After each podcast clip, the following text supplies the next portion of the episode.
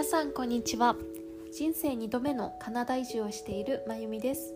このラジオでは大人の自己分析を軸にカナダでの社会人留学や海外就職の経験カナダ生活で気づいたことについてお届けします。皆さんお元気でしょうか、えー、また1週間が始まりましたね。実は私は今週ですね3日間お仕事をお休みします。なので月曜日の今日と火曜日の明日お仕事をしたらあとはあの3日間の短いバケーションですね。でそのバケーションの間は、えー、ノバシノバスコシア州というところにあるハリファックスという町に旅行に行く予定です。私が今住んでるところはオンタリオ州なんですけれども私がまカナダにもう6年ぐらい住んでいるんですがオンタリオ州から出たことがほとんどないですね。唯一出張でバンクーバーに行ったことはあるんですけれどももほとんどずっとオンタリオにいます。で今回はですね東の方のハリファックスに遊びに行けるのですごく楽しみですね。ハリファックスはシーフードが美味しいと聞いてますのでたくさんねシーフードを食べたいなと思っています。はいそれでは今日のトピックです。今日のトピックはグッドクエスチョンはグッドクエスチョンではない。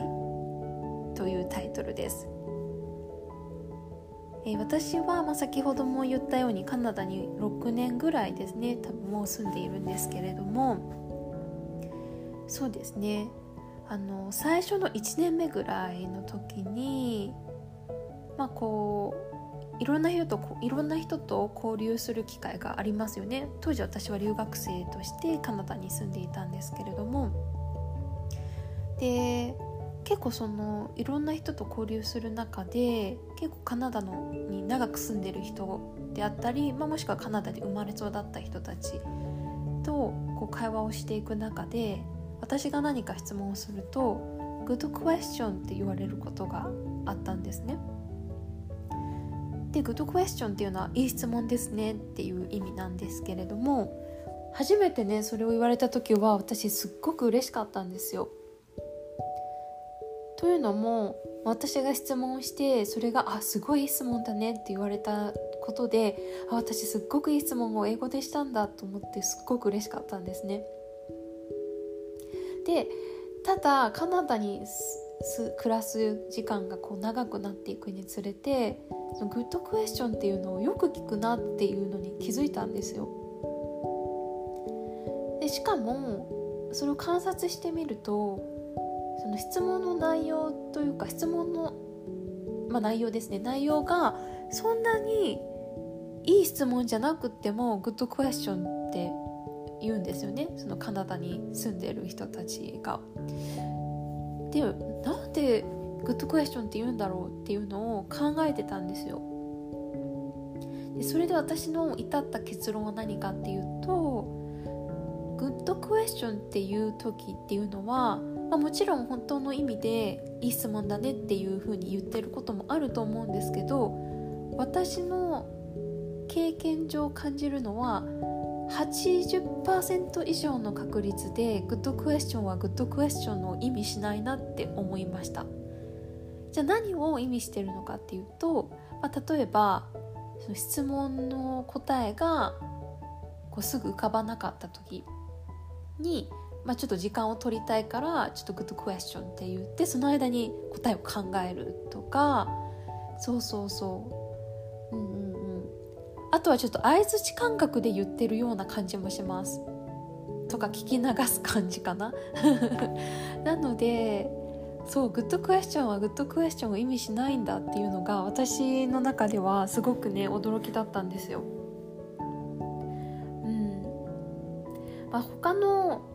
例で言うとですねグッドクエスチョン以外の例で言うと、まあ、例えば友達とこうまあ、ご飯に行くってなりますなりましたと。レストランに行きますってなった時にじゃあ何を食べたいっていう話になりますよね。でそういった時に言われるのが I don't know about you but I feel like having pizza とかね。I don't know about you but I feel like having Japanese food っていうフレーズもよく聞きますね。で初めてこれ言われた時に私ちょっと悲しかったんです。っていうのも「I don't know about you」って言われた時に「え？友達なのに私のこと知らないの?」って思ったんですよ。でもよくよくその意味を考えてみるとまあ私は今ピザが食べたいけどとかっていうその自分の意見を主張する時にまああなたが何食べたいかちょっとわからないけど私はピザが食べたいなって思ってるよみたいなニュアンスで使ってるのかなって思いました。そう。でここまでで皆さんちょっと気づいたかもしれないんですけど結構カナダに住んでる人って何て言うんですかね。すごくいい人が多いんですよね。いい人だし丁寧というか人に対して親切な方が多いなって思います。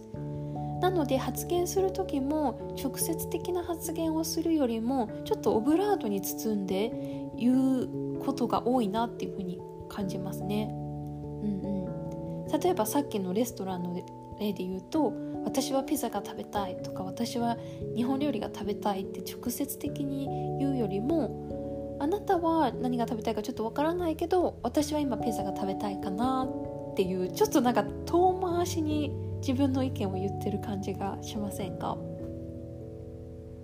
うん。ちょっと面白いですよね。私がカナダに来る前の何て言うんですかね欧米の人たちのイメージって結構自分の意見をしっかり持っててそれをちゃんと主張する人たちが多いのかなって思ってたんですね。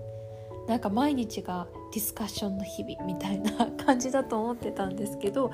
いざね住んでみると、